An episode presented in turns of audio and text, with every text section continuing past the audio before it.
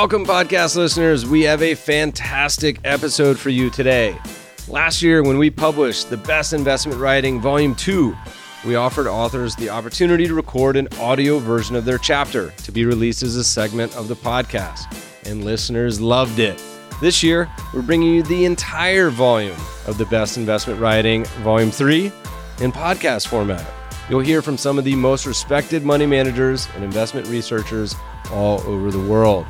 Enough for me. Let's get to our guests and let them take over this special episode. Hi, I'm Bob Seawright.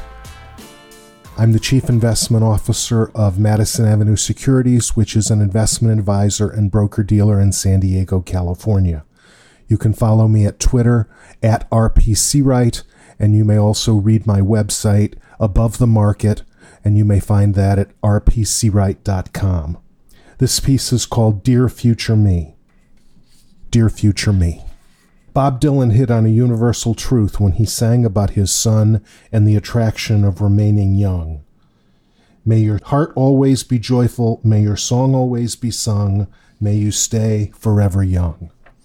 Dylan's voice was best described, famously by Joyce Carol Oates, as if sandpaper could sing, but he was, according to Time magazine, the guiding spirit of the counterculture and the voice of his generation. Today, that generation, my generation, the baby boomers, is no longer young. None of us is going to defeat Father Time either. As Dylan's friend John Mellencamp sang in Longest Days, one day you get sick and you don't get better. Those of us lucky enough to live so long will see our bodies and minds slip, and in many cases, slip badly. Studies confirm what most of us have seen among our family and friends even if we'll never admit it about ourselves. Cognitive ability declines significantly with age. That is largely why seniors lose 37 billion to fraud annually.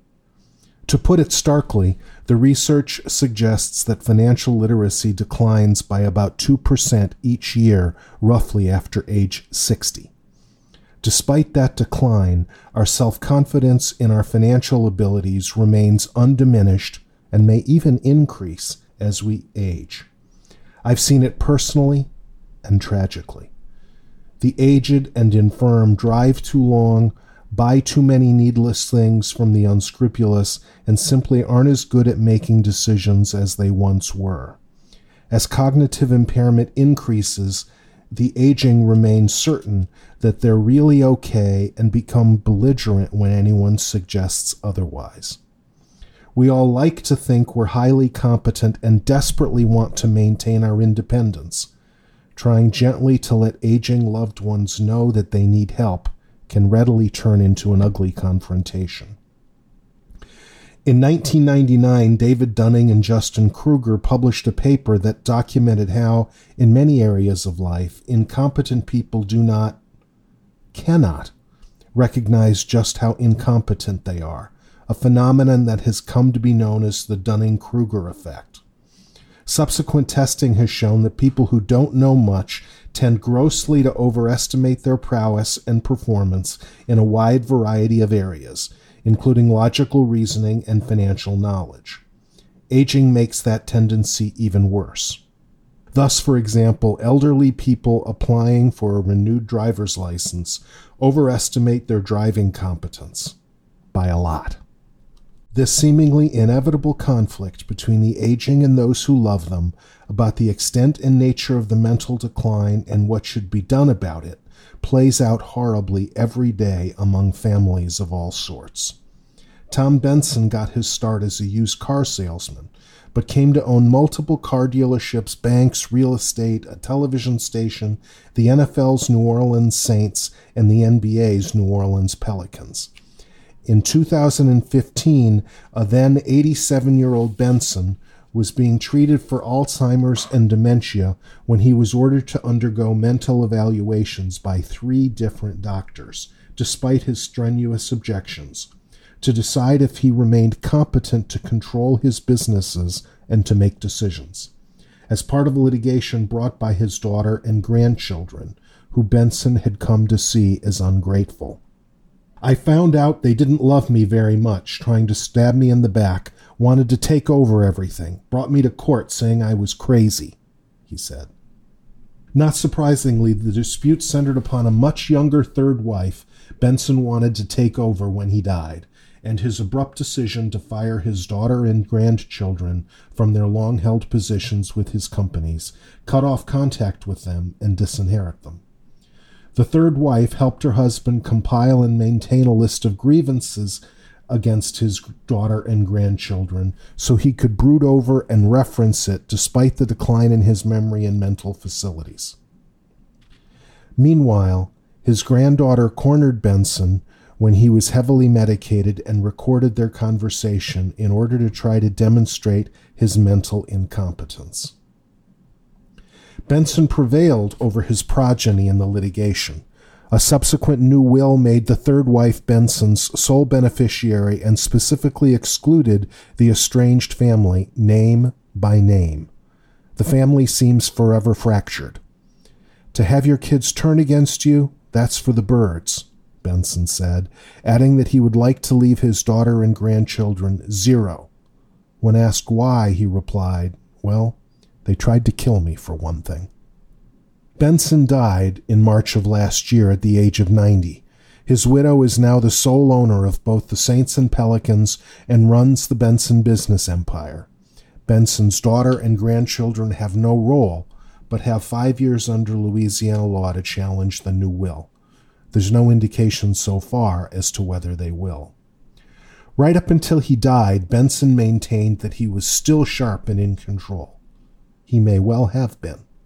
His daughter and grandchildren said that he was not what he once was and was under the sway of a much younger new wife who is not their mother and grandmother.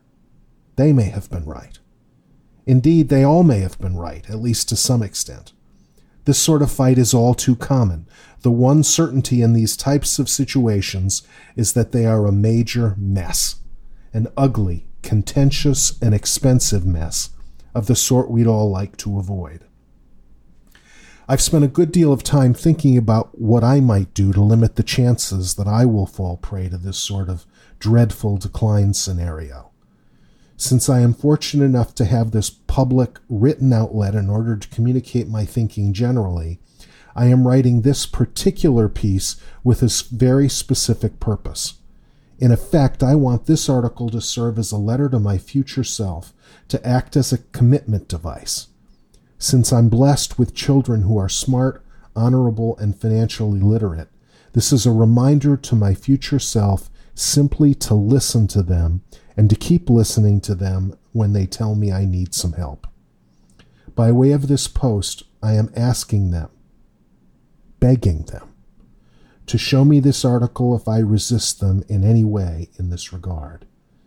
Since psychologist Hal Ersner Hershfield has found that those who most identify with their future selves do a better job planning for the future, this exercise should help, even if I might be inclined, wrongly, to ignore this article and my children's advice in the future.